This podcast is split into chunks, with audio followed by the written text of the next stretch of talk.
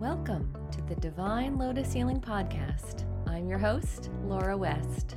We cover energy medicine, spiritual topics, and natural plant based medicine. Learn how to live your most soul centered, high vibe, holistic lifestyle. Join me on the journey. Let's get started.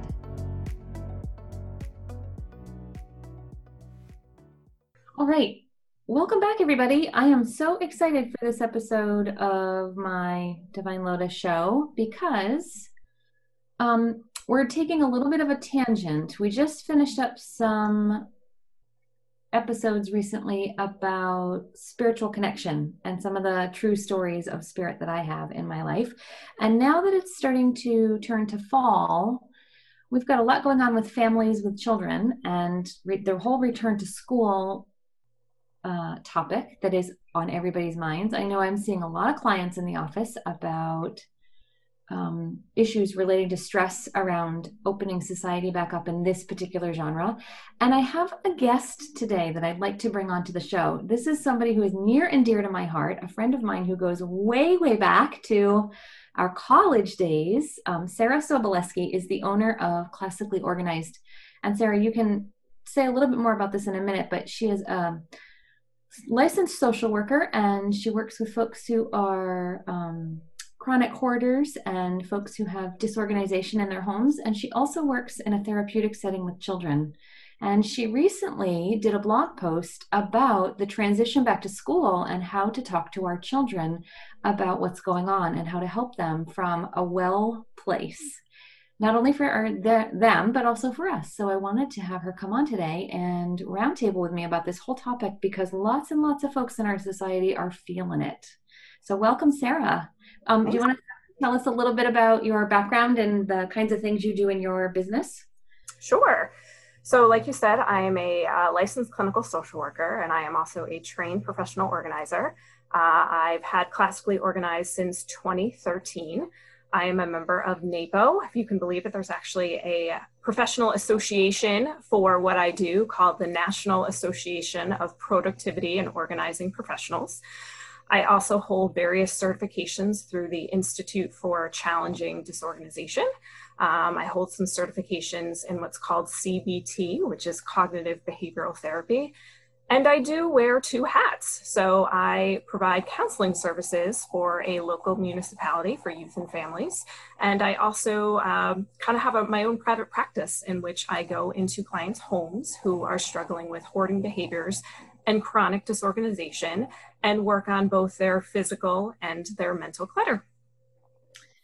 It's been pretty remarkable over the years following you and watching you in your business as you've highlighted some of the things that have been organized. Do you um, maybe we should have you do a shout out for how people can find you and then i'll tell you i'll tell everybody the little story i'm thinking of in my head. Wonderful. Yeah you can find me at my website which is www.classicallyorganized.com um, i am on pinterest classically organized. I am on twitter at classy.org i'm on insta as well. And uh, once you head to my website you can sign up for my blog and i also have a monthly newsletter her newsletter is actually really fabulous. It's packed with all kinds of things that she's been doing throughout the month to service with her clients and all of the professional organizing, learning, and seminars and TV show hosting segments that she's done. And there's always this tip for this particular, oh, look what I found. This is a great hot item for all your organizing needs. And I've gotten so much inspiration from that over the years. So definitely sign up for her newsletter and then follow her on Instagram too, because she posts the most fascinating pictures of finds during organizing sessions with her clients. And I still to this day love the client that you had who was a puppeteer and they yes. had a large bird puppet. How uh-huh. do you uh-huh. organize things like that? Like when you walk into someone's home and you're doing a lay of the land and you see something that's extraordinarily unique, what do you do as the organizer? How do you handle something like that? I say, wow, that's cool. Tell me about it. I mean, that that was really that was really cool that puppet thing. Yeah, I was I was pretty much covered in feathers by the end of the session, and it was all about organizing literally feathers, felt, and fleece because that's what kind of goes into making a puppet. Go figure. Oh, fabulous. Mm-hmm. So let's take a look and dive deeply into this conversation that people should be having now and acknowledging now in around this whole transition back to school thing. I know a lot of folks that live in the West and down in the South have transitioned back into their school communities. And here, where you and I both live in the Northeast, um, we're just on the cusp of transitioning back. Teachers and school um, school systems are figuring out what that's going to look like, and children are slated to return in all these different capacities. And I'm sure that this is true in your client practice as well, but in mine, there are so many people that have come for sessions because they're just under so much pressure and stress. There's all this unknown, and there's all this um, routine change that's happening, and there's a sense of overwhelming feeling again. And so, what I've been pointing out to folks, and what what I'm highlighting, is that I think this is a, a phase of trauma trigger part two that we as a society are going through. We had the original trauma that happened in March ish in our communities, where globally we all had to pause. I call it the stay at home time. Um, and and everybody was really anxious and not knowing and that took hold in our psyche for a while and now we've gotten used to that we did that it was really challenging for families to do the the whole learning from home thing and then we had our summertime, and now we're ramping up to go back into buildings, and families are feeling really anxious. I think that it's a subconscious, oh no, I have to do this all over again. Oh no, what's it going to be like? Oh no, I want my kid in the building because I can't do it all over again with them because it was too much for me, but I don't want my kid to get sick. What's going to happen? So, uh, being somebody who's a therapist and a, a licensed social worker, and also you have your part of your work with children who are in um, uh, setting, right? um, is it a school setting? Setting? Yeah. Mm-hmm. So I want to talk to you about your tips and your recommendations for how to handle this and what should people be thinking about how should they be using their language to phrase things with their own children but even if folks who are listening to this they, that don't have children maybe you're somebody who is feeling the stress collectively of our society as we're going through this you know ramp up part two of the emotional breakdown. And it's just nice to frame and nice to know as adults what to say and how to say it. Maybe we have friends and family that are going through a hard time and this would be interesting for us to be able to use with them or um, neighbors or colleagues. Um, so i just had a couple of questions for you if you don't if you want to just have me jump right in. Great. Okay. So um, what should people say if their child is worried about returning to school? How do you recommend that folks handle that whole conversation. And maybe also if they're also worried about their child returning to school and they but they want their child to go back. Well i have been telling parents whatever choice that you made was the right choice for your family. For a lot of um, towns and cities uh, there are have been typically three options on the table one of which was your child can return back to school full time um, one is your child is going to be homeschooled full time, and the third option is a hybrid of the two. So I am always, you know, whenever a family tells me what they decided to do, I always say, Great, congratulations, you made that choice. Whatever that choice is, no judgment whatsoever you know clearly i'm sure there are a lot of factors and decisions and you know considerations for the choice that a family makes and i always want to applaud them whatever that choice is that was the right choice for your family um, yes, going back to school, whether you're a parent, whether you're a child, it's worrisome. And I think that just kind of normalizing that and letting your child know that, yes, you know, we're all kind of worried about going back to school, but tell me, what are your specific worries? Because you don't want as a parent to say, yes, I'm worried about this, because that could make your child worry and they didn't get have that on their radar screen. So listen to your child first and foremost and here you know it could be something as silly as well i heard that there were no water fountains so what am i going to do about filling up my water jug? You know and you weren't even thinking about that but these are some of the things that your child is thinking about. So always ask them what are you worried about? and hear out from them what their specific worries are and then begin to address kind of each one in particular. Um, I always say, even to my own child, you know, I'm a, I'm a mother of a special needs child, that knowledge reduces anxiety. So, however much information you get from the school in terms of, you know, if there's going to be locker usage or what what is going on with the water fountains or whatever, you know, tidbits of information you have factually from the school, impart that to your child, right? Because, like I said, knowledge reduces anxiety. And I don't think it hurts to maybe share a little bit of your worries as well, um, just to kind of validate for them that, yes, this is a really trying and uncertain time. I love the fact that it's this is such an individual choice for so many different families and different people have to make choices based on their circumstances in different ways and it's so refreshing to hear you come to the table with the first thing being the non-judgment and the great good for you you've done what's best for you i think mm-hmm. we need to give ourselves that reminder as families go through this incredible again for the first time scenario where we all don't know what we're walking into um, reminding ourselves and giving ourselves that pat on the back that we're doing what we think is the right thing for us to do at the time. It's important to remind ourselves so that we can then feel a little bit of grounding, perhaps, mm-hmm. moving forward with our kiddos. I know that when I'm centered and grounded, the people around me start to feel more centered and grounded. So making those decisions that help me feel safe, help me feel empowered, then echoes out to my loved ones and my community around me. So true. What about um, wear, the wearing of masks? And let's be really clear with our listeners here that we're not talking about the politics of wearing masks, but for physical discomfort or for children who, or even adults who can't sustain perhaps wearing their mask for six hours or for an extended period, how do you recommend tackling talking to children about that whole concept and what they should be doing to maximize their um, positive use of that? Um, wearing masks is can be difficult for some kids for a number of reasons. Um, so I would firstly start out with buying many different kinds of masks. Let's do a little kind of dry run here and figure out which one works for you. The ones that you know tie, the ones that you know scoot around the ears, the gator style ones that remind you of a turtleneck.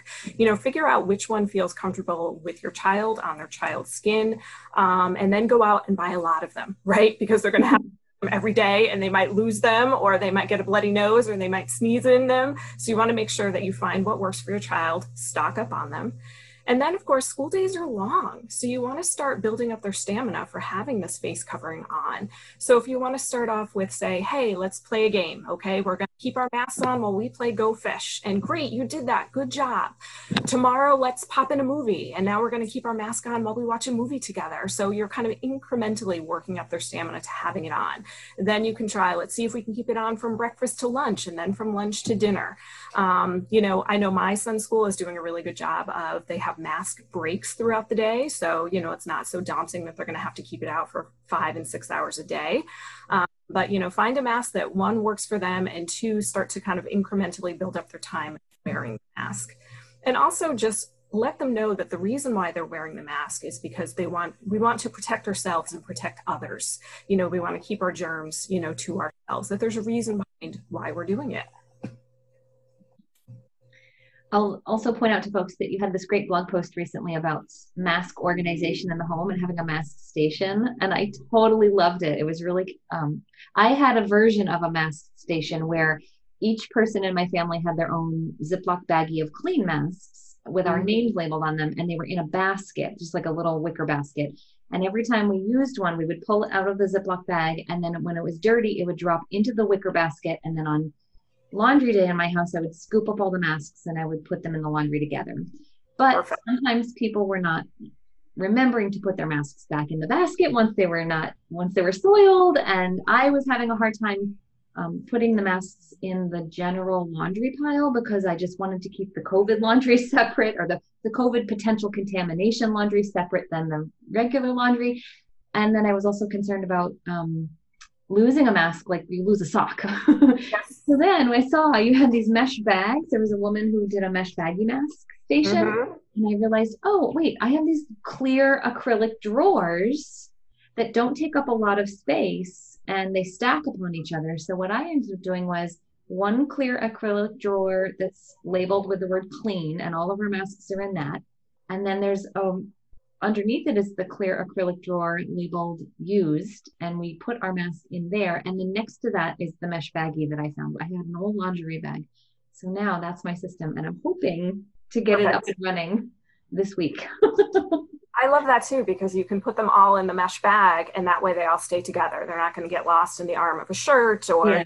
caught up in, you know, the dryer somewhere. They all stay together. Yeah. Yeah, lovely. And I'll also just throw in a little tip for folks if you are a doTERRA person, like I my organization, um, we do oils and natural lifestyle stuff. I have swapped out um, I use the doTERRA On Guard laundry detergent specifically for the masks now and any of the clothing that I'm wearing in society that comes in contact with potential COVID contamination hotspots or places or stores or whatever. I just, I wash everything in that, just knowing that it's the essential oil blend. So, tip for folks who are doing doTERRA. Okay, back to the questions that I have for you. What should we do to reassure children or adults who are feeling really isolated during this time? Or uh, you know when when we go back into these environments in school systems there are cohorts and there are um, groupings of students but maybe they're not completely with the people that they know or maybe there's a child who's not going back to school. Maybe they are doing remote learning all over again and they're staying home and they're feeling like they're not going to have a connection to their school community um, wrap our heads around that, that with that kind of mindset and framework for how we should talk about that with people that is really hard. Um, you know, throughout this pandemic, you mentioned at the beginning of um, the top of the podcast, Laura, how we're really experiencing trauma. Um, you know, during this pandemic, and it's it's true. You know, a lot of us are feeling a lot of loss around things, and you know, our connections and our friendships with people is one of those losses. And you're right, working with the um, the students right now at my day job uh, they're really struggling. Um, the way that uh, a lot of school systems have kind of set up their scheduling right now, it's done by the alphabet, right? So A through K goes these two days of the weeks, and then L through Z goes these two days of the weeks. And well, my friends all have, you know, letters at the end of the alphabet, and I don't get to see them. So I'm doing a lot of work with students around their anxiety. If I'm not going to know anybody and I'm going to miss my friends, and you know, trying to kind of keep a positive mindset that one, this is not going to last forever, right? Just remember that. And two, let's talk about, you know, the positives of this. Let's reframe this that yay, you actually get to step back into the school building, right? It may not be with your group of, you know, solid buddies, but this might give you a chance to meet some new people, right? And put yourself out there a little bit more two technology is a wonderful thing um, just like we're doing now via zoom you know trying to kind of make sure that you're connecting with your friends however that may be whether it's through snap whether it's zooming whether it's you know whatever that may be participating in your google meetups at school you know don't just keep the camera off or keep it aimed at the ceiling you know have people see your face see your friends faces um, and just acknowledging that this is hard and you know like my high school kids say this sucks um, yeah, it's it's rough, but we you know we will get through this. And the more ways that you can connect with your friends online, you know, I have a lot of students who play video games together. You know, that's one way that they kind of keep the connection with each other. So really, kind of relying more heavily on technology, and parents you know, easing up a little bit on technology usage, right? Because that's a, a, solid way that our, our students connect with each other and just, you know, letting them play another 40 minutes of, you know, video games so they have that social connection with their friend. It's needed right now. Mm. I have to say, I really loved the explosion of tech tools for myself as an adult with a client based business. Um, I'm not back in my building yet uh, in Cambridge. It's just been logistically tricky for me to go back in such an intimate one-on-one setting where i'm close to people's bodies for energy work and i um, teach classes where lots of people are in the room together. So that just isn't going to work for quite a while. So uh, it's been fascinating to me how this whole online technology boom has prospered and helped people flow. And i definitely can see how that's a benefit to younger people in our society particularly the kids who play i love the idea of the group video games. I should see about contacting some of my son's um, friends' mothers or families and talking to them. I didn't even think of that. All right, next one keeping our cool.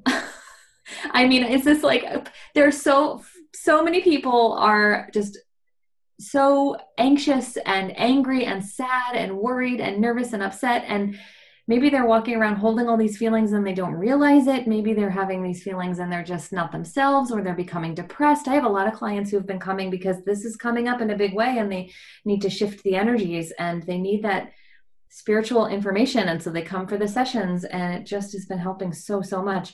But keeping our cool is so challenging. And for the littles i mean we're having a hard time as a society of adults. So i i i'm curious what your um, recommendations are for the littles yes i think that we have all probably had periods in the last you know six seven months where we have lost our cool and it is what it is and that's okay um, but when we're talking about little ones, you know, uh, logistically speaking, a parent is going to lose their cool every now and again.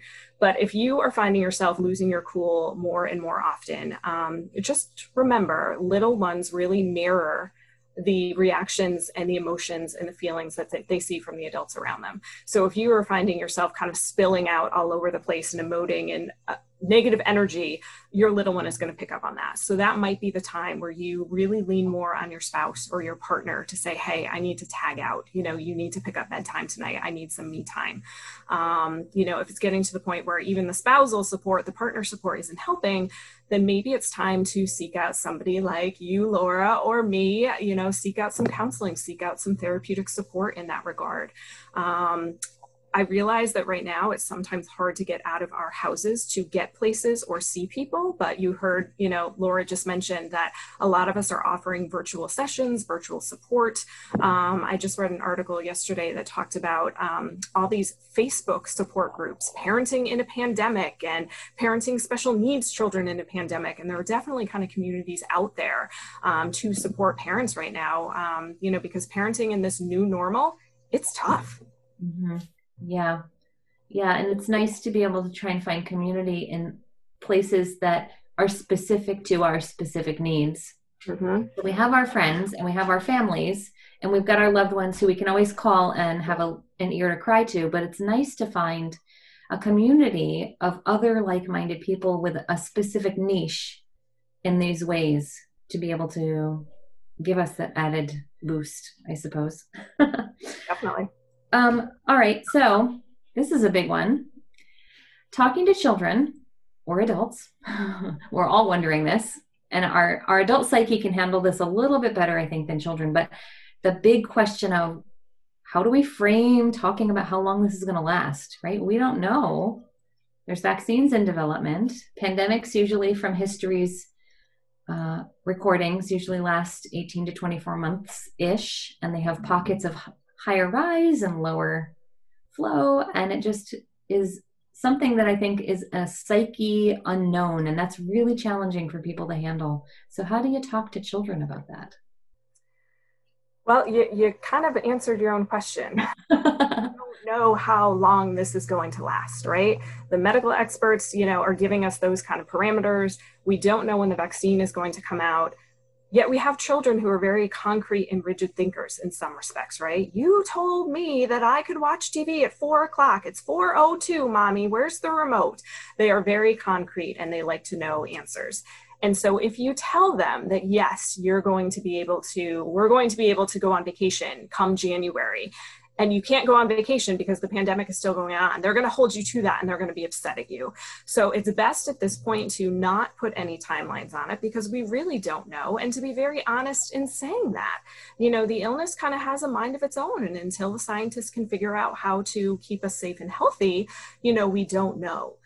But this is not going to last forever. This is not going to be going on for a long time in your lifetime you know? So we need to kind of temper it with we don't know how long but it's not going to be forever. Because like i said if you give them a concrete date or you know a month of when this is going to be all said and done and that month passes uh, there's going to be some anger and resentment there and a whole can of worms that you're going to have to go down with your child.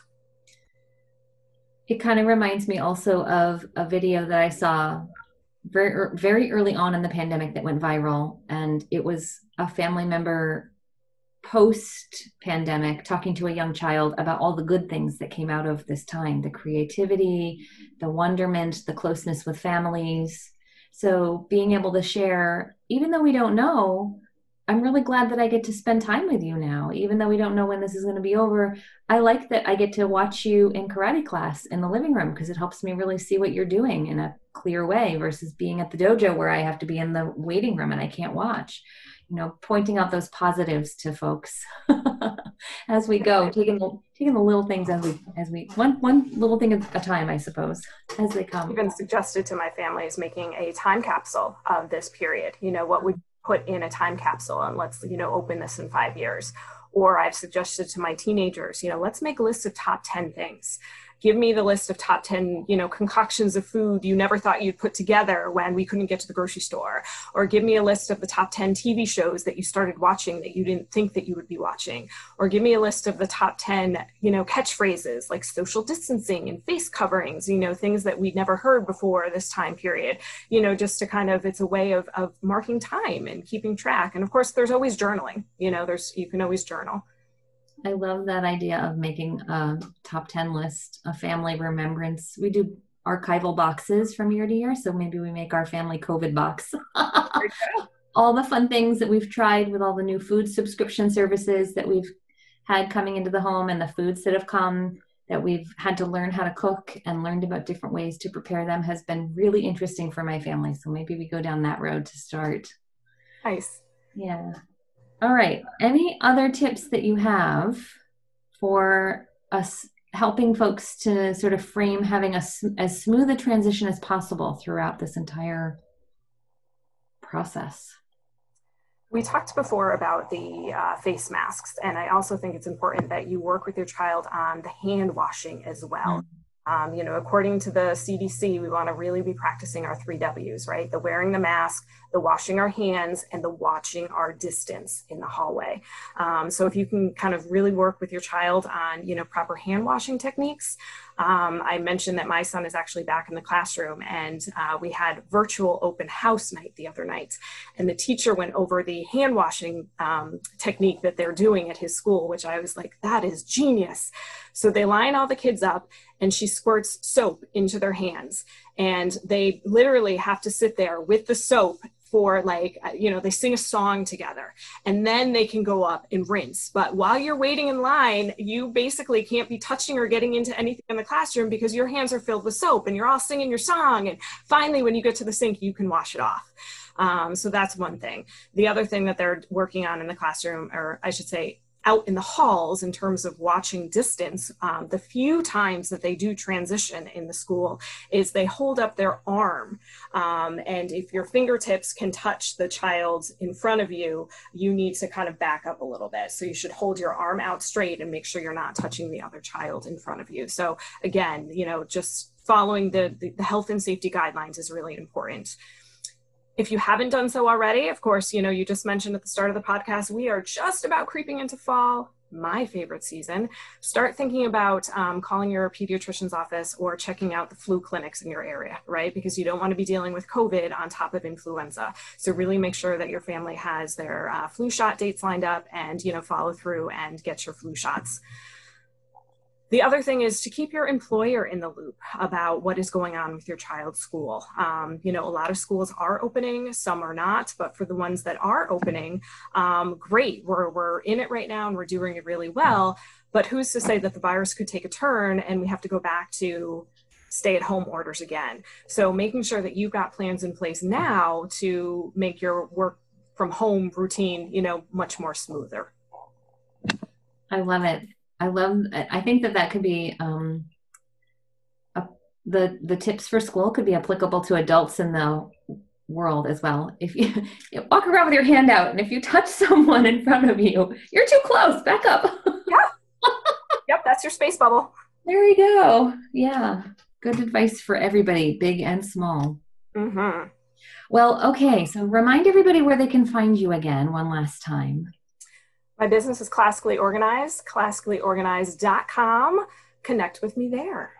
Yeah, and thank you so much. This has really been helpful and reassuring, and that I have been sort of navigating this bridge in society for my clients, but also in my own um, family for my son as he transitions back to his school. They start next week, so it's really reassuring to talk with you about it and to be in community and in relationship where we're all thinking and uh, supporting each other and trying to find best practice and positivity around something that is stressful and unknown. So thank you for being here with us today.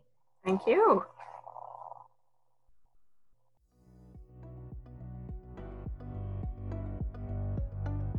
Have a takeaway from today's episode? Visit my blog to leave a comment or take a screenshot and tag Divine Lotus Podcast on social media. Also, be sure to leave a positive review over on Apple Podcasts to help these episodes reach more divine people who are just like you. It helps to build our community of spiritual beings, and it helps me to know what you're enjoying most from my show. Looking for more inspired action in your life? Visit me at divinelotushealing.com for one on one work, courses, essential oils, and a number of my memberships that help you live a divinely connected lifestyle. Want to connect with me on social media? You can find me on Instagram, where I hang out most often, under my business handle, Divine Lotus Healing.